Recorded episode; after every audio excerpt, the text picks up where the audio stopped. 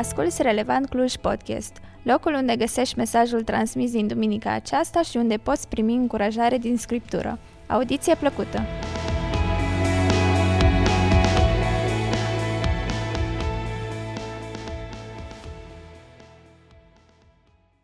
Dragilor, așa o bucurie pentru mine să fiu din nou împreună cu voi aici la Cluj. Cred că am zis bine, da?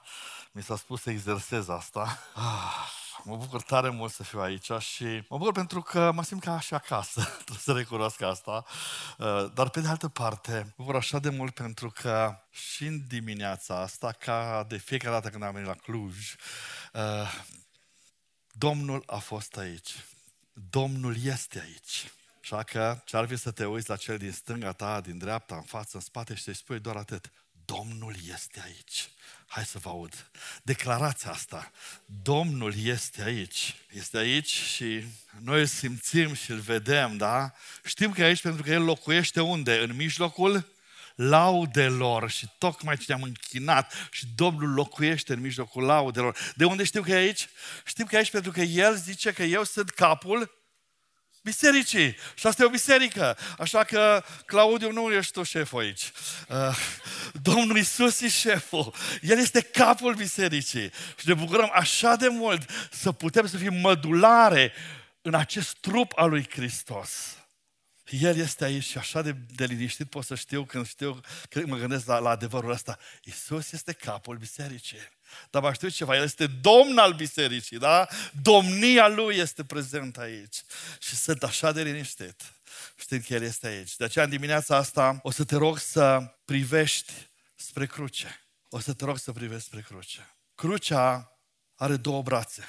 Unul vertical și unul orizontal, nu-i așa? Aceste două brațe reprezintă însă atât de bine viața creștină. Vertical, ce? Relația noastră cu Dumnezeu, orizontal, relația noastră cu semenii noștri. Nu poate exista una fără alta. De aceea creștinismul este unic. Fiindcă nu poți doar să-L iubești pe Dumnezeu în ascuns, ci iubirea ta pentru Dumnezeu trebuie să fie vizibilă, să se răsfrângă vizibil asupra aproapelui tău. Fiindcă esența creștinismului, spunea Iisus, se cuprinde în două porunci care sunt legate una de alta. Vă duceți aminte? Marcul 12. Să iubești pe Domnul Dumnezeul tău cu toată inima ta, cu tot sufletul tău, cu tot cugetul tău, cu toată puterea ta și pe aproapele tău, ca pe tine însuți. Cu alte cuvinte, tu nu poți spune că iubești pe Dumnezeu, dar în același timp nu poți să iubești pe frații tăi. Nu poți să iubești la fel pe frații tăi. Aici e tensiunea. Cel are pe Dumnezeu va arăta asta în relații orizontale. Pasiunea pentru Dumnezeu se vedea întotdeauna în pasiunea pentru oameni. Eu iubesc pe Dumnezeu, dar știu că oamenii nu funcționează așa. Asta nu-i după Biblie. Dacă aici e o problemă, în a-ți iubi semenii așa cum îl iubești pe Dumnezeu, înseamnă că un scurtcircuit s-a produs undeva în inima ta, între orizontalul vieții tale și verticalul vieții tale și la momentul ăsta avarie scrie pe tine.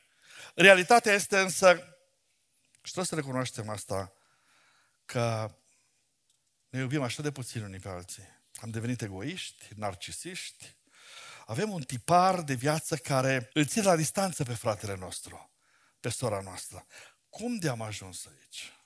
Păi hai să scanăm puțin contextul în care ne aflăm, în care trăim și observăm ușor că normalitatea în lumea noastră nu e dragostea și relaționarea, ci e ce?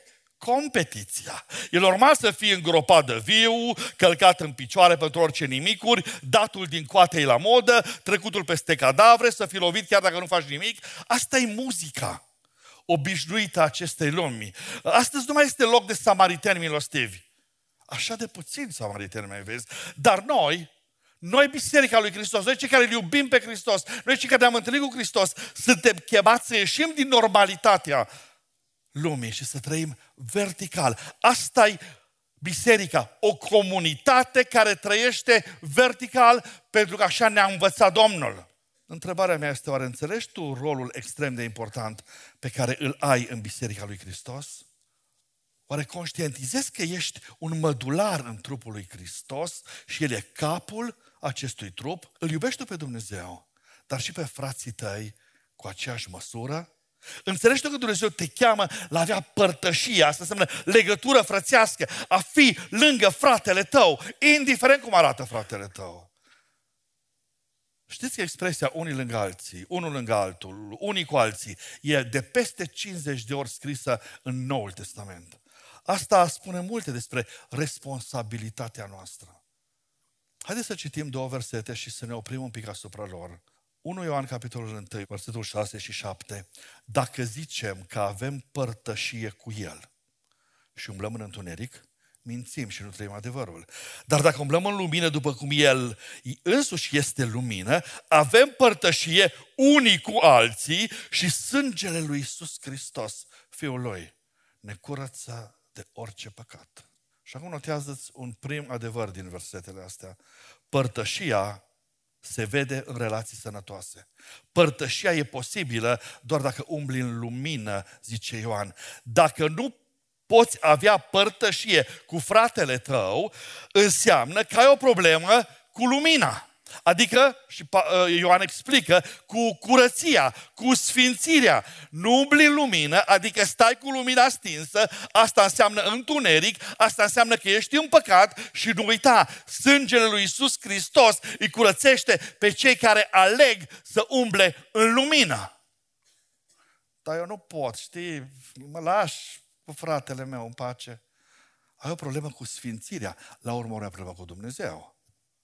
Dar dacă umblăm în lumină, după cum El însuși este lumină, avem părtășie unii cu alții. Avem părtășie unii cu alții. Asta e o siguranță. Și sângele lui Iisus Hristos, Fiul Lui, ne curățește de orice păcat. Dacă umblăm în lumină, îți dai seama că fără părtășie tu nu poți fi curățit și înnoit. Odată ce tu umbli în lumină și ai părtășie cu fratele tău, Biblia spune, sângele lui Iisus Hristos te curățește de orice păcat. Părtășia este o experiență unică de relaționare creștină. Nimeni, în afara celor care sunt născuți din apă și din Duh, nu poate cunoaște părtășia, ceea ce înseamnă că e tragic atunci când o neglijăm. Cei ce nu caută părtășia au o problemă mega serioasă. Știți care e problema celor care nu caută părtășia, nu-și doresc părtășie, nu vor părtășie? Hai să vă spun direct, ăștia n-au naștere din nou. Ăștia nu sunt fiii regelui. Fiii regelui caută părtășia. Cei născuți din Dumnezeu nu pot să trăiască fără părtășie. Cei născuți din nou nu pot fără legătură frățească, fără implicare de genul unul lângă altul, unul pentru altul. Cei ce sunt al lui Hristos nu pot să trăiască altfel. Și e bine să ne reamintim că părtășia nu e doar relaționare de voie de nevoie. Nu, hai să relaționăm, ca așa zice Biblia. Ce mai mult decât atât, reține-te rog, legătura frățească este posibilă doar dacă avem o relație autentică și vie cu Dumnezeu. Relațiile dintre noi sunt oglinda relației cu Dumnezeu. Și acum te rog să te uiți în oglindă. Ce vezi? Un om pasionat de Dumnezeu e pasionat și de cel de lângă el. Îți place de Dumnezeu, îți va plăcea și de fratele tău. Dacă nu vezi asta, ai o problemă majoră. Și nu oglinda-i de vină, ci tu. Dacă te implici în slujire, dacă ești dedicat, dacă muncești din greu, e adevărat că unii ar putea să te acuze de activism, dar tu știi că pasiunea ta pe verticală, pentru Dumnezeu, îți dă aripi în orizontalul vieții. De aceea faci ceea ce faci. De aceea te străduiești în orizontal, pentru că tu ești motivat vertical. E adevărat că stăruința în această legătură frățească pare foarte orizontală. Și este, dar motivația este 100% verticală. De aceea tu trebuie să ai această legătură frățească. Adevărul e că nu trece o zi, fără excepție, fără să fiu sunat sau să mă întâlnesc cu oameni care orizontal au falimentat rău de tot. Pastorez gata. Și au dreptate, așa acolo sunt. Fără excepție, descoper că înainte ca orizontalul să se frângă în viața lor, verticalul a fost frânt. Cum de-am ajuns aici? Dacă ne uităm cu atenție, o să constatăm ușor că generația noastră este o generație în viteză. Suntem rapizi și chiar eficienți, dar nu suntem o generație relațională. Cultura de astăzi e destinată izolării. Nu rezistăm prea mult în părtășie unul cu altul, ne săturăm repede de cel de lângă noi și știi ce facem? Închidem ușa, ridicăm ziduri, știi? Fiecare cu ale lui. Te las în pace, mă lași tu pe mine. Și ne refugiem în carapacea noastră, în închisoarea noastră.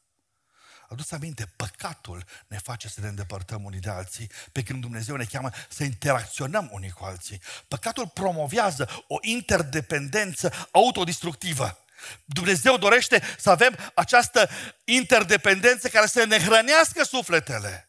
De aceea există biserică. De aceea lucrul ăsta se poate întâmpla doar în biserică. Și biserica nu e o simplă organizație organizată. În limba greacă, pentru a defini viața bisericii, e folosit termenul koinonia. Koinonia înseamnă părtășie, adică a pune în comun, a împărtăși, a participa, a avea legătură, a pune fiecare ceva în comun. Koinonia definește o relație, dar nu orice fel de relație, ci una care are scopuri verticale. Contrar a ceea ce cred unii, părtășia nu e o cană de cafea sau una de ceai și cozonac sau fursecuri în zona de cafea bisericii. Nu e nici măcar ceea ce se vede în fața bisericii sau pe holul bisericii la sfârșitul serviciilor de închinare. Oameni care stau de vorbă unii cu alții. Toate astea sunt foarte bune, sunt de dorit, sunt un ingredient fantastic care leagă biserica. Dar nu sunt ceea ce Biblia vrea să spună atunci când vorbește despre părtășie. Când Ioan spune, avem părtășie unii cu alții, el face referire la puterea legăturii frățești, a relațiilor orizontale duse pe verticală. Adevărul e că unele dintre cele mai mari bucurii pe care le avem în viață își au izvorul în părtășia biblică. Dar mulți creștini nu trăiesc această bucurie nici în viețile lor, nici în bisericilor, pentru că nici măcar nu știu ce e aia.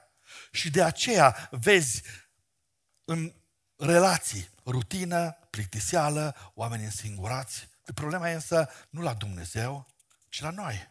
Noi suntem chemați să inițiem părtășia, să vorbim unii cu alții, nu să ne certăm, nu să ne judecăm, ci înțelegând că avem limbaje diferite ale comunicării, să luptăm pentru părtășie. Pentru că părtășia este acea participare activă, acel dinamism, e viață, e mișcare la nivel comunitar, totul pentru gloria lui Dumnezeu. Nu pentru a satisface nevoia mea de relaționare, ci vreau să relaționez cu tine, pentru că împreună putem să dăm glorie lui Dumnezeu prin această relație. Gloria este adusă Domnului atunci când abordăm relațiile cu cei din jur în mod biblic și perseverăm în ele. Nu am o relație cu tine astăzi și nu te mai văd până-i lumea, nu te mai întreb lucruri săptămânii, dacă te doare capul, dacă ai ce mânca, dacă poți să-ți cumperi rețeta, nu te mai întreb eu din astea. Lasă, ne vedem duminica la biserică și avem părtășie duminica la biserică. Aici vorbim nu doar de o mână întinsă, mă bucur că ești aici, asta e bine, e super. Dar nu la asta se limitează părtășia. Faptul că spun mâna pe umăr și spun, măi, ce mă bucur că ești aici, ești un om fain. Da, e fain asta, dar nu ne limităm aici. Sau poate un salut aruncat în grabă sau la plecare. Îți doresc o duminică frumoasă. Dar păi, am și uitat de tine după ce m-am urcat în mașină. Uite-te în Faptele Apostolilor. O să vezi ce înseamnă părtășie. Oamenii ăștia erau unul lângă altul. Mi-a zis cineva, știi ce? Era simplu pentru ei că erau puțini tei, zice la început, în biserica primară. Și am zis, care puțini? Că numai la Rusali s-au predat vreo 3.000, după care în foarte curând, după aceea, încă iar vreo 5.000, că erau puțini, că nu erau puțini deloc. Erau extrem de mulți oameni. Și toți ăștia au început să se intereseze unul de altul, să-și vândă ceea ce aveau, să împartă la cei nevoiași, să le pese, să se roage unul pentru altul, să aibă grijă unul de celălalt în mod autentic. Erau frații lor, erau din familia lor.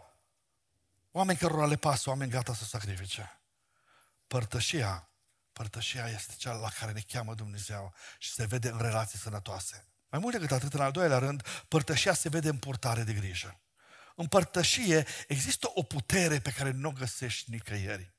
Puterea de a vedea bine. Uite în text, părtășia vede umblarea în întuneric, dar vede și umblarea în lumină. Părtășia este filtrul, e vegherea, e acea dare de socoteală. Părtășia te păzește de nesfințire. Păi dacă suntem una și o văd că tu nu calci pe drumul Domnului, în voia Lui, eu n-am cum să nu mă duc și spun, hei, ce-i cu tine? Te iubesc așa de mult încât nu vreau să te văd că e pe drumul ăsta, nici într-un caz pe drumul ăsta. Știu unde ajungi? Apoi să vezi că sunt lângă tine, îmi pasă de tine, te iubesc prea mult să te las să rătăcești pe unde vrei tu. E adevărat că mântuirea este individuală, ne spune Scriptura, dar viața creștină nu este individualistă. Nu poți spune, eu am credința mea, eu trăiesc eu cu Dumnezeul meu în privat. Nu. Tu trebuie să străiești credința într-o comunitate, să aparții în același trup, unul lângă altul. În trup, spune Scriptura că există, și știm și noi asta, da? Mai multe mădulare, da? Fiecare are rolul lui și locul lui, dar sunt coordonate împreună și acționează fiecare nu de capul lui, ci acționează coordonat. Cineva le pune în mișcare. Hristos este capul, noi mădularele și noi ne mișcăm după cum capul zice, da? Toate mădularele din trup fac ceva și nu fac pentru ele, ci unele pentru altele. Și mai te rog, fii puțin atent.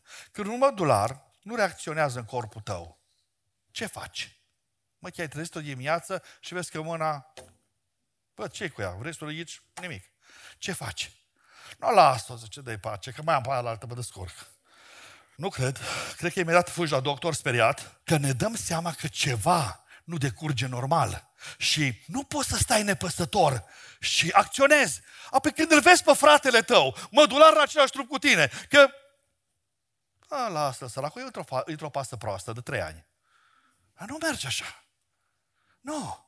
Tu trebuie să fii acolo, activ, să-ți pese, efectiv, să nu poți să dormi din cauza asta. Păi tu ai putea dormi dacă o mână nu ți-ar funcționa?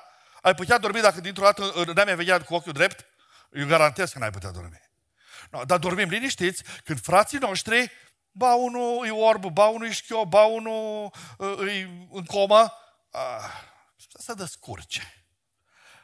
Nu așa funcționează, nu așa ne învață Scriptura. Nu așa ne învață Scriptura.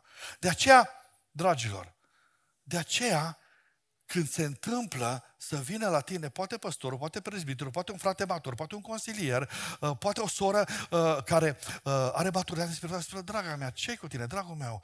Uite, bă, dar ce are cu mine? Păi nu ce are cu tine. E acolo pentru că te îngrijește. Grijă. Îi pasă de tine.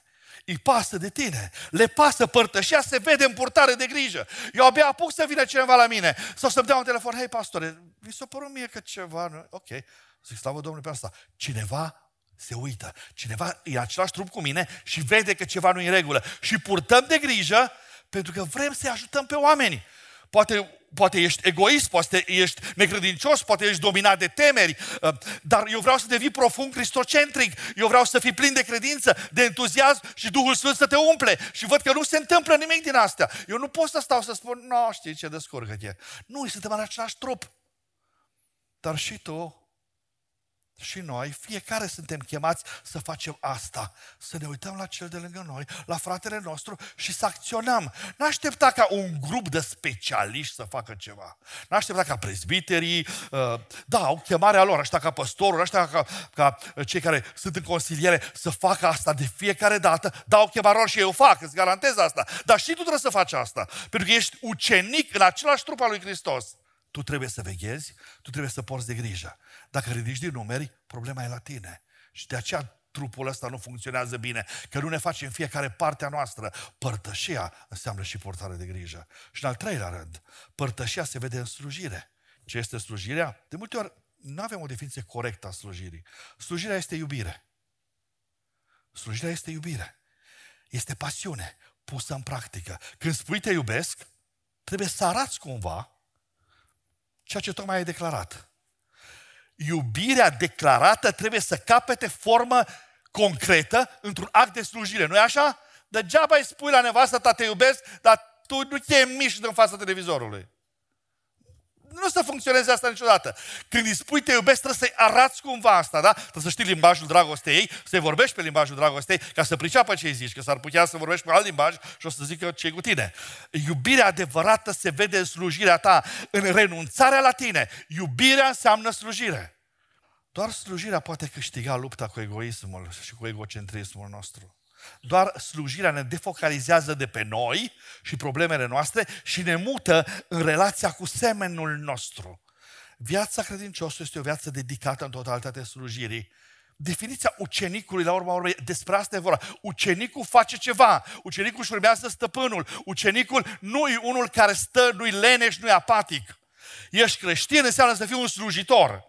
Poate te întreb, dar cum poți sluji? O să încerc să-ți dau 3 răspunsuri aplicative. Cum poți sluji? Păi, în primul rând, slujește proactiv. Ce înseamnă asta? Pasiunea pentru Dumnezeu și pentru oameni e întotdeauna vizibilă. De aceea, lasă-mă să-ți dau un exemplu. Atunci când vii duminica la biserică, indiferent că-i zi de sărbătoare sau o duminică obișnuită, te rog frumos, fă ceva. Nu-i greu.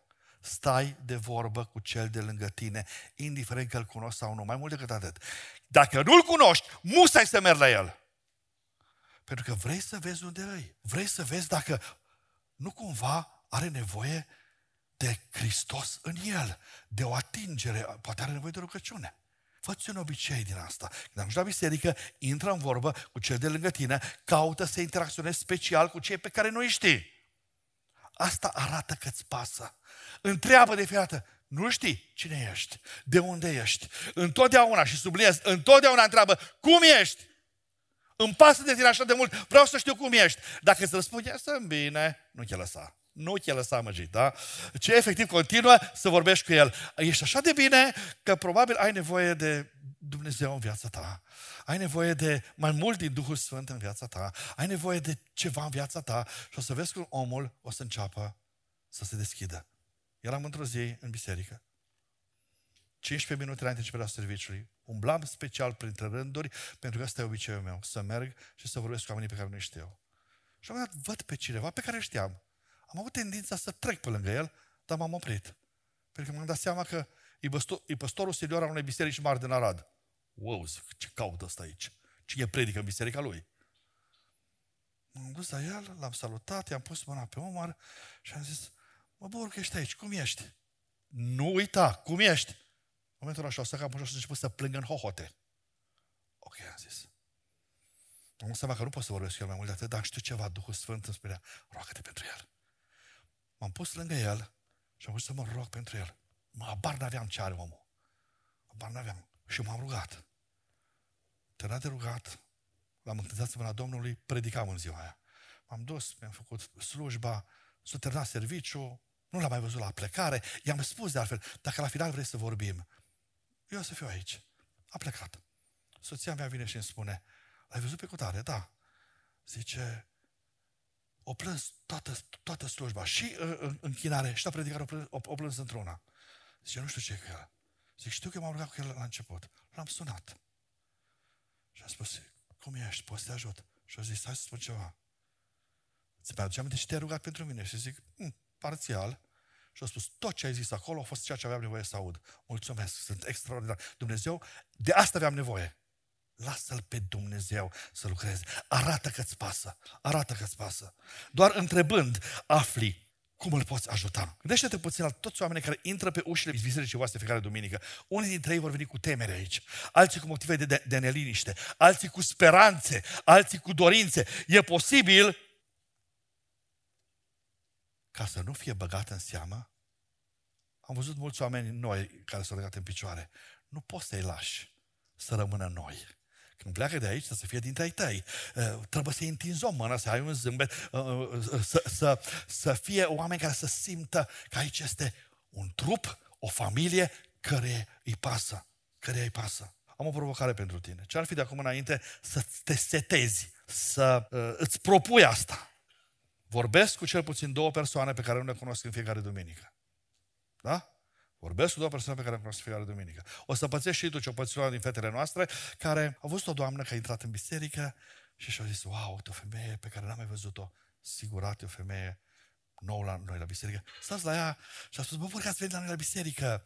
Dacă vreți, sunt aici să vă ajut, să vă arăt unde sunt toaletele, unde e sala de închinare a bisericii.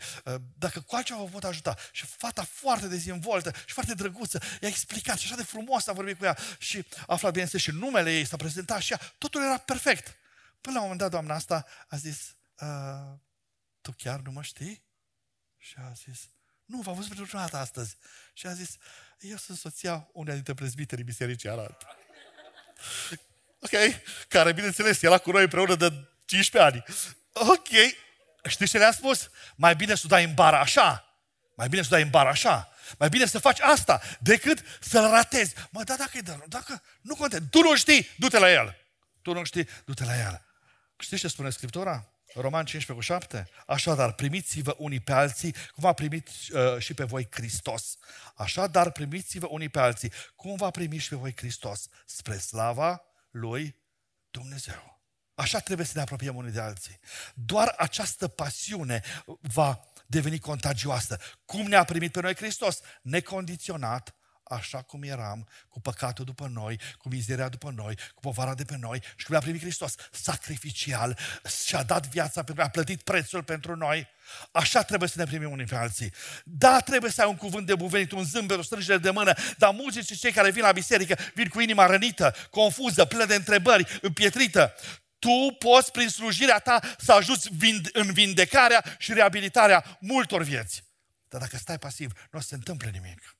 Cu mulți ani în urmă am decis să vin la biserică cu oră mai devreme de începutul oricărui program al bisericii. Am și azi acest obicei și cei care mă știu, niciodată nu ajung mai târziu la biserică cu o oră înainte de începerea ei. No, mai degrabă cu o oră și jumătate mai devreme acolo decât să ajung mai târziu. De ce am ales asta? Special pentru a mă pregăti să-i cunosc pe cei care vin la biserică. Era chemarea mea oarecum. Am ales să fac asta pentru că vreau să mă rog cu oameni care veneau la biserică. Și mă uitam la ei și vedeam de multe ori și lăsam pe Duhul Sfânt să mă călăuzească. Și vedeam oameni frânți care pășeau acolo cu dorință, cu speranță și mergeam spre ei. Și de ani de zile fac asta, de ani de zile. Chiar dacă ziua dată să predic, îmi fac timp să mă duc printre oameni și să stau și să vorbesc cu ei. Dragul meu, cred că dacă tu te setezi un pic și vii cu 20-30 de minute mai devreme, eu cred că tu poți să faci asta. Asta înseamnă să fii proactiv. Asta înseamnă să înțelegi valoarea părtășiei. De asta Dumnezeu a lăsat biserica. Să fim unii lângă alții. Să fim unii lângă alții. În al doilea rând, cum poți sluji? Slujește proactiv, dar slujește și specific. Și cel mai bun cadru în care poți face asta, știți care e? E cadrul grupului tău mic. De aceea, dacă ai un grup mic, anunță, te rog, liderii acestei biserici, tu ai nevoie de un grup mic. În biserica noastră, grupurile mici nu sunt opționale. Nu vrei grup mic, înseamnă că nu vrei nici biserica asta, înseamnă că nu vrei să crești, nu vrei să devii un ucenic, nu-ți pasă de nimic. Atunci alege să mergi altundeva. Nu există ucenic fără grup mic. Ăsta e cadrul unde Dumnezeu îți prelucrează viața și se aprinde pasiunea. De aceea nu lipsi de la întâlnirile grupului mic. Știu că ai familie, știu că ai slujbă, știu că ai multe responsabilități, știu că n-ai timp, dar și ceilalți sunt la fel ca tine. Doar că au ales altceva. Au făcut o prioritate din prezența la grup mic. Oare tu de ce nu? Dumnezeu te vrea pentru El. Dar oare ai tu timp de Dumnezeu, adică de grup mic, de implicare, de slujire? Slujirea specifică e posibilă doar dacă alegi să faci o prioritate din asta. De ce spun grup mic? Pentru că acolo îi cunoști, acolo știi povara. Așa e destul de greu la 100, la 200 de oameni să poți să înțelegi. Dar acolo în grupul tău mic, unde sunt 10 oameni, 15 oameni sau 18 oameni, ca și în grupul meu mic, poți altfel să interacționezi. Îi cunoști pe oameni, știi care e problema, peste săptămână sunt lângă tine. Avem o familie care au făcut o grămadă de drumul la București pentru o grămadă de investigații medicale. Cu oameni buni, cum vă mai descurcați, că mergeți cu avionul, mai aveți bani de plătit avionul, că plătiți o grămadă de bani pentru analiză acolo. Păi ne descurcăm noi cumva și am zis, ok, cum vă descurcați? Noi vedem cum vă descurcați. Hai să luăm noi bilete tura asta de avion. A spus, nici nu știu ce binecuvântare ne-ați făcut. S-au ales să meargă numai unul dintre ei, să nu meargă amândoi ca să fie mai ieftin. Și am zis, nu se poate, știu că ți-e greu ca și femeia să mergi singură, soțul tău să fie lângă tine. Nu o să lăsăm asta. Și am pus bani și am ajutat să fac asta. Ai sluji și nu numai la asta. Noi vrem să zidim împreună. Asta înseamnă jertfă, slujire, ascultare, intenție și multă pasiune pentru Dumnezeu și pentru aproapele tău. Slujește specific. Și în al treilea rând, cum poți sluji? Slujește sacrificial. Fiecare dintre noi avem o zonă de confort. Trebuie să o recunoaștem. Chemarea pentru tine însă este să ieși din zona de confort și în fiecare zi să alegi să arăți pasiune pentru Dumnezeu prin slujire sacrificială. Știu că e greu, costă, e un preț și trebuie plătit, poate chiar trebuie să pierzi zile din concediu sau bani, de aceea slujirea e sacrificială, pentru că te costă. Crezi oare că Dumnezeu nu vede? Știu sigur că Dumnezeu vede. Și răspunde și îți plătește. Una din familiile noastre, din grupul nostru mic, treceau printr-o furtună în viața lor de familie. 3 copilași, era complicat, ei au ajuns la tensiuni și am stat și ne-am rugat și am zis, ce putem face pentru ei? Și am spus, ce să facem? Le-am spus, voi doi trebuie să ieșiți, să mergeți undeva, măcar 3-4 zile. Păi cum să ieșim cu 3 prunci după noi? N-avem nicio nădejde. Și am zis, da, Și oamenii din grupul meu s-au mobilizat și au spus, uite, o familie cu multă pasiune pentru copii și cu, la rândul lor, părinți, au spus, 3-4 zile chiar, noi vă luăm copilașii și avem grijă de ei ca de pruncii noștri. Iar voi plecați cu alpăi, dar din greu, nu trebuie să plec greu. Noi vom face și bagajul, vă dăm și biletul, am făcut și rezervare și am zis, dispăreți. După 4 zile, oamenii și-au venit complet înnoiți. Evident, zilele alea 4 de fost plecați, știți ce a făcut grupul mic? O stat în post și rugăciune pentru ei. Când s-au întors, au fost alți oameni. Asta înseamnă slujire sacrificială. Nimeni nu zice că e ușor asta. Vreau să te asigur că atunci când tu faci ceva, atunci când tu slujești sacrificial de dragul Domnului, niciodată nu vei fi în pierdere. Nici material, nici relațional, nici spiritual. Slujirea sacrificială aduce vindecare orizontală și glorificare verticală. Dar trebuie să te implici în povestea asta. Asta se va întâmpla și în viața ta când tu alegi să slujești așa. Orizontal și vertical. Viața ta va arăta altfel. Știu că dacă vei sluji sacrificial, unii, și așteaptă-te la asta, vor cam râde de tine, te vor batjocori, alții vor zice că ești fanatic, alții vor zice că ești bisericos, dar indiferent ce face unul sau altul, tu alegi să arăți și mai multă pasiune în slujire de dragul Domnului și de dragul fratelui tău, care e în același trup cu tine. Când nu vei face asta, tu vei pierde. Dar când tu vei face asta, știi ce se va întâmpla? Pasiunea ta, slujirea ta sacrificială îi va contamina și pe cei din jurul tău. Și focul ăsta se va aprinde tot mai tare și pe tot mai mulți. Îți poți imagina cum arată și cum va arăta biserica Relevant dacă toți ar face asta? Clujul ori la foc. Și nu vrei asta? Cred că vrei asta. Foc pentru Hristos, evident. Când faci asta, tu de fapt transmiți un mesaj extrem de puternic. Eu nu stai să te judec, nu stai să te critic, nu stai să spăl creierul, nu stai să te manipulezi, să-ți vând religie, ci să stai aici, să te iubesc, să-ți por de grijă, să te slujesc. Amin?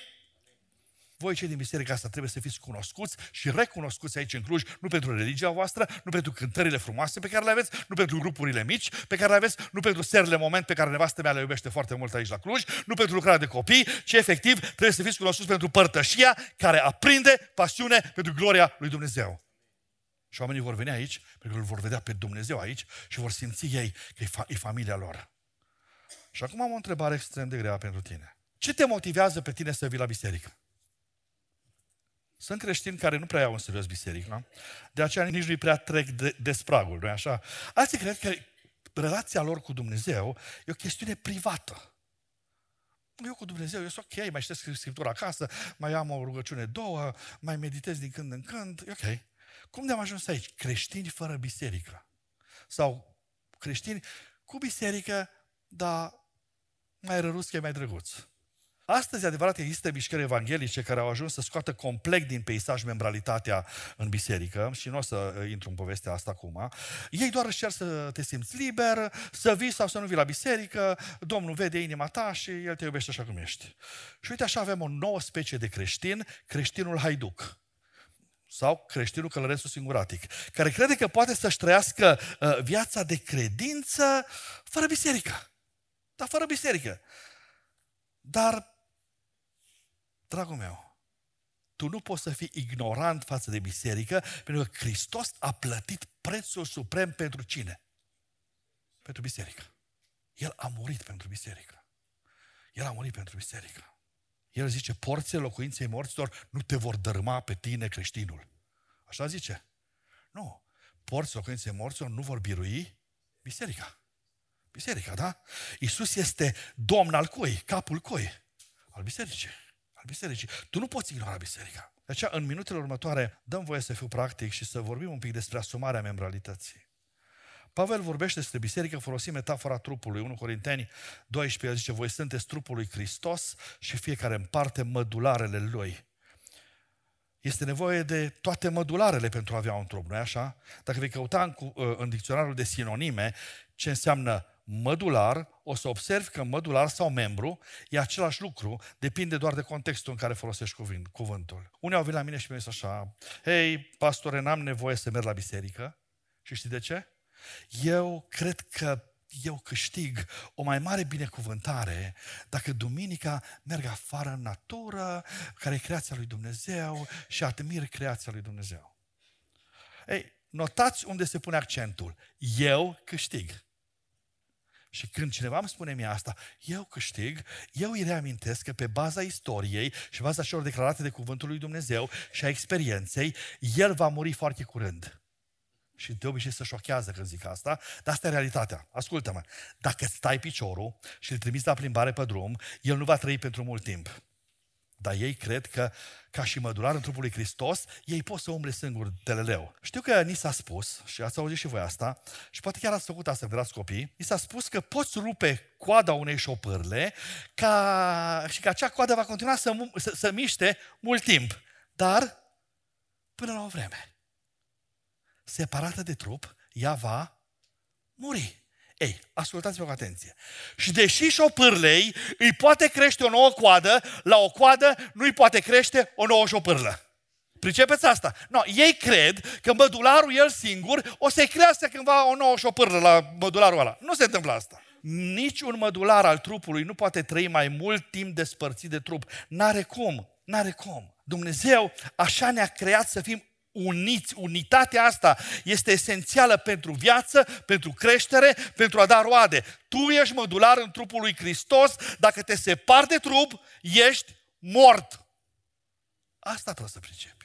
Nu știu cum se face, dar parcă câteodată suferim de amnezie generalizată și uităm că sunt zeci de pasaje în Noul Testament care ne spun clar că Hristos nu ne cheamă doar să fim partea unei biserici, ci să ne supunem bisericii, și aici trag un semnal de alarmă. Biserica nu e pur și simplu o altă organizație voluntară, precum cercetașii sau Clubul Pescarilor și Vânătorilor. Biserica este o ambasadă a Împărăției lui Hristos. Și dăm voie să spun ceva. Împărații nu oferă sugestii, nu vând produse și nu furnizează servicii pe care oamenii au libertatea să le accepte sau nu. Știu însă că unii dintre voi totuși vă întrebați și totuși unde găsim ideea de membralitate în biserică? Problema este că tu în Biblie cauți ceva de genul unui club la care să te alături doar pentru că în mintea ta termenul de membralitate este asociat cu ideea de voluntar. Avem o problemă aici. Cluburile, partidele politice și sindicatele au membri. Păcând, atunci când vorbim de guverne, de cetățeni ai națiunilor, nu folosim termenul de membru. Tu nu ești membru României, ci tu ești cetățean al României. Biblia nu vorbește despre membralitate în biserică în felul în care tu ți-ai dori. Dimpotrivă, ea vorbește despre faptul că poporul lui Dumnezeu se adună împreună sub domnia sa supremă. Ea are de-a face cu cetățenii unei împărății, nu cu membrii unui club. Dincolo de asta, Biblia vorbește despre unitatea bisericii, folosind o mulțime de metafore. Vă aduceți aminte? Familie, viață, trup și multe altele. Atunci când îți deschizi Biblia, te rog, încetează să cauți semnele unui club cu membrii voluntari. Caută mai degrabă să găsești un domn și poporul lui adunat împreună. Se regăsește membralitatea în biserică? Evident că da. Dacă vei căuta ceea ce trebuie, atunci o vei găsi peste tot. Vreau să te întreb, dacă tu ești cu adevărat membru în Biserica lui Hristos, nu membru într-un registru, ci membru la viu, activ, implicat, legat organic de trup, oare ești? E posibil ca unii dintre voi să veniți aici la biserică, dar să nu fiți membri nici în biserica asta, de evident, nici nu aparțești de o altă biserică, poate doar nominal, dar nu pe de adevăratele. Mă întreb, oare ce te păstorește pe tine? Cum slujești cu darul pe care îl ai. Nu ești legat nici de biserica asta, dar nici de alta. Și asta nu e normal. Provocarea pentru tine e să faci pasul cerut de Scriptură, să fii în biserică, asumându-ți responsabilitățile și, evident, să trăiești în această unitate pe care Dumnezeu o vrea, având oameni care veghează asupra ta, oameni care te păstoresc, oameni care îți vor cere socoteală, oameni pe care tu să-i slujești. Asta vrea Dumnezeu de la fiecare dintre noi. Și vreau să fiu direct cu tine. Biserica asta nu e obiectiv turistic. Nu vii aici să te uiți ce mai e nou. Mă, ce s-a schimbat la Relevant în ultima lună? Nu vii aici ca apoi să faci o recenzie și să bifezi. Mă, îmi place muzica, chitara nu a fost chiar acordată, nu îmi place predica, aoleu, ce să mai zic de nou păstor, dar ce ai și venit vreo 3 săptămâni să vezi cum e cu nou păstor, ci crede-mă, tu trebuie să vii aici, pentru că Iisus e prezent aici și El își zidește biserica. De asta nu să vii aici. Dar dacă tu nu ești în biserică, partea ei, nu te mira că nu ești zidit, pentru că Iisus zidește doar biserici. El își zidește biserica. Dacă tu crezi că prezbiterii de la Relevant vor să te aibă ca membru, nici pe departe. Ei nu vor să te adaugi la număr. Dar sunt responsabili față de Dumnezeu de orice le trece pragul. Orice trece pragul acestei biserici, e responsabilitatea prezbiterului, a păstorului, a noastră, a fiecăruia, să-ți purtăm de grijă. Să-ți purtăm de grijă. De aceea te provoc să iei chiar astăzi o decizie. Fă ce știi însă și caută să aparții de o biserică locală. De ce? Și te rog, ascultă-mă cu atenție. Pentru că biserica locală are o autoritate uimitoare. Autoritate primită de la Domnul ei, o autoritate pe care creștinii individuali nu o au. Și acest lucru are implicații radicale. Lasă-mă să spun câteva. Mulți astăzi își subestimează autoritatea bisericii. Ignoră biserica. Și fac asta pentru că e ceva greșit în creștinismul lor. Ceva nu funcționează în creștinismul lor. Mă, dacă ai o relație cu Hristos, dacă ai fost botezat, tu n-ai cum să-ți treci viața de credință separat, ci tu trebuie să aparții unui trup, adică unei biserici. Tu n-ai cum să fii un veșnic participant la programele bisericii fără să te alături ei în calitatea de membru, de mădular sănătos, care își asumă toate responsabilitățile. Asta e biserica mea. Asta e biserica mea. Tu ar trebui să te lauzi cu trupul lui Hristos, în care Dumnezeu te crește, te întărește, te zidește, în care vezi minunea lui Dumnezeu, în care vezi atingerea lui Dumnezeu. Tu trebuie să spui, asta e, Hristos e acolo. Laudă-te cu Hristos în biserica ta. Apoi, dacă ești al lui Hristos, tu n-ai cum să vii la cina Domnului ca o experiență privată. Am mai auzit pe atâția și am avut problema asta la Arad. Știi, eu iau cina, frate, dar o iau în fața ecranului când tu spui luați și mâncați și eu iau bucățica și mănânc și știu că Domnul mă vede și ok. Nu. Cina Domnului nu e experiență privată, mistică, la nivel individual, ci o activitate pentru membrii bisericii împreună, care sunt integrați în același trup al lui Hristos. Cina e pentru comunitate, nu pentru indivizi. Nu trebuie să iei cina cu familia, cu biserica de care aparții. Și Pavel, când dă învățătura asta, el vorbește întotdeauna bisericii, voi când luați cina, împreună, acolo, uite și cum trebuie să faceți, ce trebuie să se întâmple. Mă duc un pic mai departe cu implicațiile astea. Dacă ești membru, atunci, în mod natural, tu ar trebui să cauți să interacționezi în viața bisericii și în timpul săptămânii, împărtășie cu cei ce sunt în biserica ta. De aceea aici, la Relevant, ca și noi la Arad, avem grupuri mici care sunt antidotul acestui tipar individualist și destructiv de viață. Mie trebuie să-mi pese de tine. Eu nu zic să ai numerele de telefon ale tuturor membrilor din biserică în telefonul tău, dar la câți văd acum în biserică, nici n-ar fi mare lucru să iai pe toți. Dacă verificați în telefonul meu, am peste 1.000 de numere și atâta sunt din biserică. Pastorul Cristi de multe ori zice, Marcel, trimite-mi numărul lui Cotare. Zic, da, mulțumesc, agenda mea funcționează. Și e adevărat asta. Și îi spui și acolo pentru că îmi pasă. Hai să vă mai zic ceva. Și nu fac, o fac cu multă smerenie. În fiecare săptămână. Soția mea știe asta. Stau cu lista celor 1.000 de membri, mă rog, calculatorul deschis, în fața mea și încep să mă rog, Doamne, binecuvintează familia Popa, familia Bulzan, binecuvintează familia Barbosu, îndură-te de ăștia și mă rog pe nume pe toate familiile din biserică sau acolo unde nu sunt familii individuale. De ce fac asta? N-am ce face. Pentru că mi-a de multe ori 45 de minute o oră să trec prin toată lista asta. Pentru că îmi pasă de ei. Mă doare pentru fiecare care e acolo. Îl laud pe Dumnezeu pentru unii. Pentru alții stau și plâng înaintea Domnului. Pentru că viața lor nu e ok. Dar dăm voie să merg un pic mai adânc. Dacă ești membru bisericii, tu n-ai cum să iei decizii majore în viață. Eu știu, mutarea în altă țară, plecarea în străinătate, da? Acceptarea unei promovări, locul de muncă, alegerea tovarășului de viață, facultatea, fără a lua în considerare efectele acestor decizii asupra relațiilor din și cu biserica. De aceea vorbește cu prezbiterii, cu oameni maturi atunci când ai de luat asemenea decizii. Pentru că tu ești mădular în trupul lui Hristos și o decizie proastă de-a ta afectează nu numai pe tine, afectează ce? Tot trupul. Noi de multe ori asta nu pricepem. Dar păi fac eu ce vreau cu viața mea, la ce facultate vreau, dar e ok asta. Dar ce-ar fi să vorbești mai întâi și cu cei, dacă ești membru în biserică, ce-ar fi să vorbești cu prezbiterii tăi? Să vezi. O venit ceva la noi și mi-a zis, frate, am primit o ofertă de loc de muncă, mult mai bună, plătită, foarte bine, ok. Și am spus, vreau să-mi spui un pic condițiile. Știm ce derula și îmi spunea condițiile, l-am întrebat simplu. E avantajos pentru tine sau nu? Și-a zis, da, e foarte avantajos. Și am spus, bun, din ce mi-ai citit până acum, înțeleg că vei lucra toate sâmbetele și 3 duminici pe lună. Și-a zis, da, e adevărat, dar de aceea sunt așa bine plătit. Și am spus, asta te va termina spiritual. Da, cred că aveți dreptate, dar o să mă uit online. Când? Păi luni, zic, da, luni, iar ești la lucru toată ziua. O să fac eu cumva. Și am spus, nu. Dacă ei să mă întreb pe mine și dacă ei să-mi cer sfatul, ăsta nu e locul de muncă pe care Dumnezeu îl vrea pentru tine. Slavă Domnului că o înțeles și la vreo 2-3 săptămâni după ce au venit și au zis, mulțumesc că nu m-ați lăsat să mă duc acolo. Mulțumesc. Viața mea, așa de creștin, e cam pe aici. Cred că aș fi fost în groapă rău. Și încă ceva. Dacă ești membru în biserică, tu ar trebui să conștientizezi că ești parțial responsabil pentru bunăstarea spirituală a celorlalți membri ai bisericii. Chiar a celor pe care nu-i cunoști.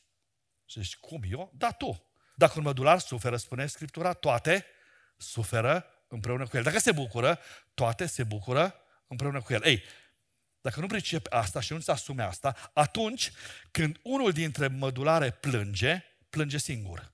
Și când unul dintre mădulare se bucură singur. Și asta nu e biblic. Tu trebuie să fii acolo, să-ți asumi responsabilitatea de a fi o binecuvântare pentru fratele tău, ajutându-l din punct de vedere spiritual. Când îl vezi că e căzut, tu mergi și te rogi cu el. Când vezi că saltă de bucurie, ești alături de el în bucuria lui. Asta înseamnă să-l ajuți în creșterea lui spirituală. Presupunerea că noi avem autoritatea să ne trăim viața creștină la nivel individual este boala bisericii de astăzi. Și trebuie să recunosc că aceeași boală curge și prin propriile mele vene. Știu care e ispita. Să includem biserica în viața noastră de zi cu zi, în cotidianul nostru, doar atunci și acolo unde ne place. Că asta e problema. Mă, biserica e bună, e ok, nu e problema, dar numai acolo unde vrem noi. Și asta e o ispită teribilă. Pentru că credem că noi avem autoritatea să ne trăim viața la nivel individual, cum vrem noi. Dar nu găsim așa ceva în Biblie.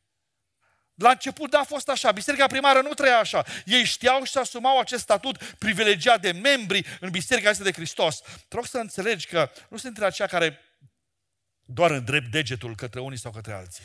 Acestea sunt și instinctele mele culturale, dacă vrei.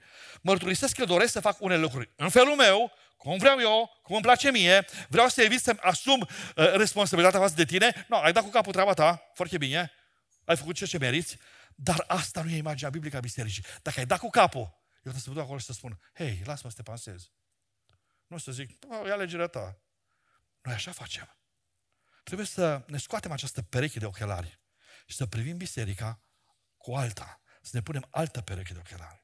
Dacă vrei să faci asta, dacă ți-ai schimbat ochelarii, hai să mai privim la un aspect. Frecvența la biserică.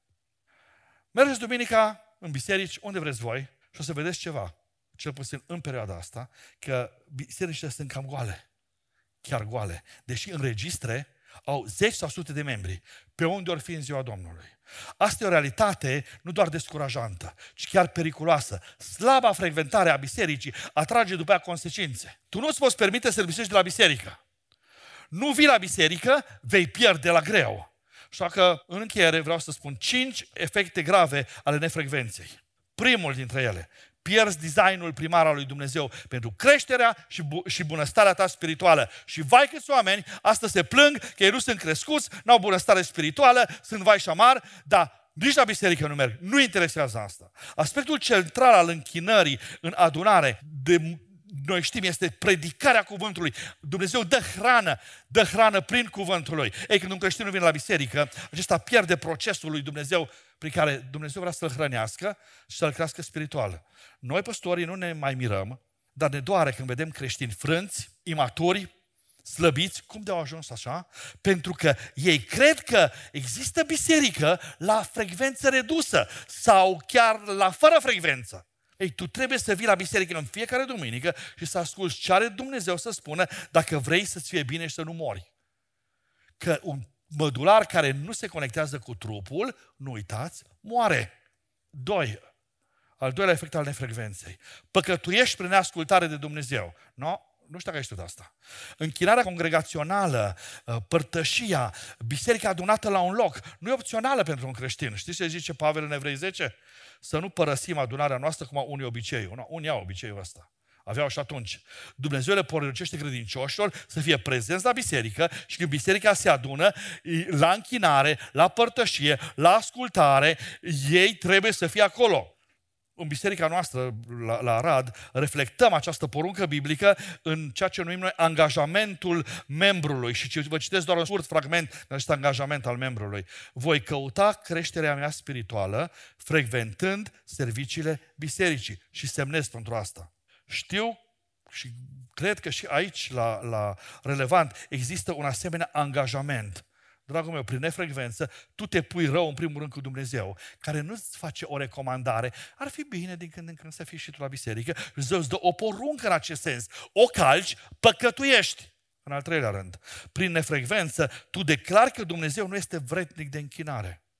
Unde și cu ce ne petrecem timpul arată ceea ce este important cu adevărat pentru noi, nu-i așa? Dacă vei lipsi la biserică pentru a dormi, pentru a merge la shopping, pentru a rezolva probleme pe care nu mai ai timp să le rezolvi în cursul săptămânii, ce spune acest lucru este valoarea pe care o atribui tu lui Dumnezeu? Păi, înlocuirea timpului de închinare al bisericii cu o altă activitate demonstrează că Dumnezeu nu este vrednic de închinarea noastră, altceva însă este vrednic. Asta înseamnă atitudine a unui om necredincios. El face asta. Nu al credinciosului. Necredinciosul se comportă în felul ăsta. Dacă tu ești credincios, cum faci asta? Care e problema cu tine? De aceea ai mare grijă. În al patrulea rând, dacă lipsești de la biserică, tu nu vei putea sluji pe nimeni. Și o să zici, ce mare lucru, ascultă-mă. Prea adesea oamenii cred că închinarea congregațională are doar rolul de a le satisface propriile nevoi spirituale. Și prin urmare, dacă ei nu prea simt că au nevoie spirituală în acel moment, atunci nici nu există un motiv ca ei să participe, să meargă la biserică. Pentru ce? Ei, dacă gândești așa, e o problemă gravă. Pentru că închinarea individualistă și egoistă nu e închinarea biblică. Nu găsești așa ceva în Biblie. În calitate de creștini, viețile noastre trebuie cheltuite, slujind, ajutând și încurajându-i pe alții. Dacă nu participi la serviciile bisericii, vei pierde ocazia de a sluji. Dacă nu ești prezent, nu vei putea oferi un cuvânt de încurajare, nu vei putea primi un necredincios care vine la biserică și poate are nevoie de experiența ta, de maturitatea ta, nu te vei putea ruga cu cel care suferă, nu vei putea să-ți încurajezi păstorul cu prezența ta în timp ce el predică, nu vei putea să fii împărtășea cea autentică cu frații tăi. Toate astea sunt pierderi majore atunci când tu nu vii la biserică. Și în al cincilea rând, prin nefrecvență, tu sari peste meniul pregătit de Dumnezeu pentru tine. Dumnezeu în fiecare duminică, și sunt așa de uimitor, de multe ori spun asta biserici la timpul de welcome, Dumnezeu s-a pregătit să te întâlnească cu tine. Dumnezeu niciodată nu e nepregătit, Dumnezeu nu improvizează niciodată. Dumnezeu este acolo și este pregătit să se întâlnească cu tine. În fiecare duminică Dumnezeu vrea să-ți cerceteze viața, să te încurajeze, să te crească, să te hrănească. Dacă tu vei lipsi de la biserică, vei pierde toate astea și evident vei muri. În 1988 au fost prinse sub gheață lângă orașul Point Barrow din Alaska 3 balene. În încercarea dramatică de a salva balenele astea, salvatorii au săpat în gheață o serie de găuri de respirație, pentru că se știe că balenele trebuie să iasă la suprafață, să respire și nu rezistă foarte mult timp în adânc. Ei, 2 dintre balene au fost salvate și au reușit să obțină oxigenul necesar și apoi să scape de sub gheață și să meargă în direcția corectă. În mod similar, închinarea, predicarea, părtășia, prezența la biserică, din fiecare duminică sau alte întâlniri ale bisericii, sunt un șir de găuri de respirație prin care Dumnezeu ne călăuzește, ne susține până ajungem acasă. Tu ai nevoie de oxigen ca să trăiești, să nu mori. Tu ai nevoie de oxigen. De aceea nu lipsi. De aceea vină la biserică. Fii pregătit. Iisus e chiar aici. Ce am spus la început? Domnul e aici. Domnul e aici. Iisus nu lipsește niciodată de la biserică. Dar niciodată nu lipsește. El e prezent, El vine. Dar oare te găsește pe tine aici? Hristos acum își dese biserica, dar Hristos va reveni să-și ducă biserica, mireasa, alături de El pentru totdeauna. Hristos nu va veni să te ducă pe tine în cer, ci va veni să ducă și să-ți răpească ce? Biserica în cer. De multe ori uităm acest adevăr. Hristos a murit pentru tine, dar El te-a pus în biserică, pentru că doar așa poate să aibă grijă de tine și grija Lui față de tine, grija Lui aici pe pământ se va încheia cu cea mai grandioasă sărbătoare din univers, nunta Mielului. Ești pregătit tu pentru nunta asta? Ești pregătit că ești în biserică. Ești un membru sărătos al bisericii. Nu poți să ai parte de cer dacă ești parte a bisericii. Biserica va fi împreună cu Iisus. Vei fi însă și tu acolo. Doar dacă ești parte a bisericii vei putea spune: da, Iisuse, vino, Doamne Iisuse. El va veni și își va duce mireasa acasă. Adică pe tine, pe mine, pe noi. Amin? Oare vrea să te rogi chiar acum? Vrei să vorbești cu Domnul? O să te rog așa cum stai. Hai să ne plecăm capul și hai să ne rugăm. Doamne, mă rog.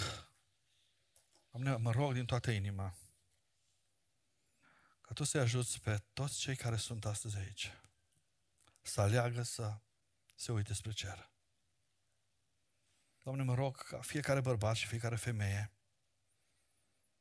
să caute, să Te imite pe Tine în trăire, în dragoste, în umblare, în mulțumire. Doamne, stăm înaintea Ta și alegem astăzi să ne cerem iertare. Și spune-i, te rog, acolo unde ești, Domnului, pentru ce vrei să-ți ceri iertare? Ce să restaureze Dumnezeu în inima ta? Să umple inima ta, mintea ta, cu siguranța iertării, cu siguranța iubirii, cu siguranța biruinței, cu siguranța victoriei. Cer iertare. Doamne, aleg să mărturisesc astăzi că am neglijat părtășia. Spune-i, Domnului, asta.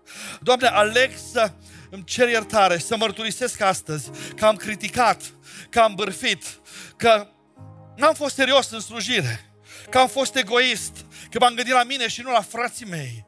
Spune-i, Domnului, păcatul tău. Poate critica ta neînțeleaptă, poate nemulțumirea ta, poate chiar răzvrătirea ta, poate faptul că ai fost un om bombănitor. Fără mărturisire nu este iertare. Tu poți pleca iertat astăzi, dar vorbește cu Dumnezeu. Mă rog ca Dumnezeu să dea biruință bărbaților și femeilor din adunarea asta și să fie asemenea lui Hristos. Mă rog ca Dumnezeu să ajute bărbați, femei care au fost prinși în capcana superficialității să se pocăiască și să renunțe la păcatul ăsta dăunător lor și familiilor lor. Mă rog ca aceia care au fost sau sunt slabi din punct de vedere al priorităților, al supunerii, al dedicării, al implicării, să aibă tărie de caracter, să se pocăiască, să vină înaintea Ta, Doamne, și să își mărturisească falimentul. Doamne, mă rog aici la Relevant familiile și relațiile dintre soți și soții să fie sănătoase, să aducă slavă în numele Tău. Roagă-Te, roagă-Te și Tu împreună cu mine. Dumnezeul nostru, vedem că vremurile sunt grele. Doamne, ajută-ne să iubim ca Tine. Ajută-ne să ne iubim unii pe alții așa cum ne-a iubit-o, sacrificial și necondiționat. Vrem să alegem astăzi să iubim așa. Vrem să alegem astăzi să fim proactivi, vrem să fim practici și vrem să Te slujim, să-i slujim pe semenii noștri, să iubim cum ne-ai iubit Tu până la capăt. Chiar dacă asta costă, Doamne, ajută-ne să fim unii lângă alții, așa cum Tu ai fost lângă noi. Ai fost lângă noi și când eram în văile noastre. Ai fost lângă noi și când am căzut și când am păcătuit. Ai fost lângă noi. Te-ai coborât până acolo lângă noi și ne-ai luat de mână. Ajută-ne să fim la fel cu frații noștri, cu semenii noștri. Domnul nostru, te rog, dă biruință. Dă biruință tinerilor, dă biruință familiilor, bărbați, femei din locul ăsta care sunt asaltați de puterea anturajului și supuși la tot felul de influențe și presiuni demonice. În numele lui Iisus Hristos te rugăm, desleagă, eliberează și vindecă. Doamne, mă rog pentru cei care au păcătuit și au cărat păcatul după ei. Știm că există iertare la cruce și prin pocăință și mărturisire avem eliberare și dezlegare. Doamne, atinge-Te de ei chiar acum. Doamne, te rog, iartă. Doamne, te rog, eliberează. Există eliberare prin puterea jertfei Tale, prin puterea învierii Tale. Știm că există eliberare prin puterea Duhului Tău, care ne ajută să trăim și să biruim legea păcatului și a morții. Doamne, mă rog ca cei care sunt pe moarte, Doamne, Duh de viață peste ei. Doamne, cei care sunt căzuți și frânți, Doamne, vindecă-i. Doamne, atinge de rănile lor. Doamne, poate sunt răni emoționale, poate sunt răni afective, răni relaționale. În numele Domnului Iisus Hristos, Doamne, întărește biserica, întărește-ți trupul. Vino și tu cu pocăință acolo unde ești, așa cum ești. Nu pretinde că ești altcineva. Nu pretinde că ești altceva. Dumnezeu te știe, oricum. Și a recunoaște înaintea lui Dumnezeu falimentul tău și eșecul tău și strigă după mila sa. Și decide că prin harul lui, tu vei trăi în curăție și integritate. Sângele lui Iisus Hristos ne curățește de orice păcat atunci când noi alegem să trăim în lumină și în părtășie unii lângă alții. Și într-o lume imorală, declară azi lui Dumnezeu că tu alegi să strălucești prin faptul că vei fi altfel. Vei fi altfel, separat de păcat. Sfânt înseamnă separat de păcat și pus deoparte pentru Dumnezeu. Declară asta. Doamne, vreau să fiu sfânt, separat de păcat. Și, Doamne, Tu mă poți ajuta să fiu așa. Tu vrei să trăiesc așa. Doamne, Tu ești, te declar capul meu, autoritatea mea. Vreau să ascult de Tine. Doamne, ajută-ne. Acum când dragostea adevărată e tot mai puțină în lumea noastră și tot mai diluată, Doamne, ajută Biserica Relevant să arate dragostea Ta, să fie îmbibați în dragostea Ta și să se vadă în noi adevărata dragoste, părtășie cu Tine, părtășie unii cu alții. Doamne, păzește-ne de influența demonică acestor zile și sfințește-ți Biserica Ta curățind-o în sângele lui Iisus Hristos. Declarăm, Doamne, chiar acum domnia Ta peste poporul Tău. Tu ești regele. Tu ești regele, domnia Ta peste bărbați și femei prezenți în adunare, Tu ești salvatorul, domnia Ta peste familiile bisericii și peste copiii noștri, Tu ești stânca noastră și tur de scăpare. Doamne, declarăm domnia Ta peste gânduri, sentimente, peste emoții. Tu ești Jehova Shalom, Cel ce le pui în ordine toate lucrurile, în ordinea Ta dumnezeiască. Domnia Ta să fie prezentă aici în biserică, peste voința noastră, peste alegerile noastre, pentru că Tu ești Cel care ne-a iubit. Tu ești vrednic să primești toată gloria. Tu ești regele. Te iubim, Domnul nostru. Și mulțumim că ne-ai iubit mai întâi, ne-ai iubit necondiționat și ne-ai făcut fii ai Tăi. Mulțumim în numele lui Iisus Hristos. Amin.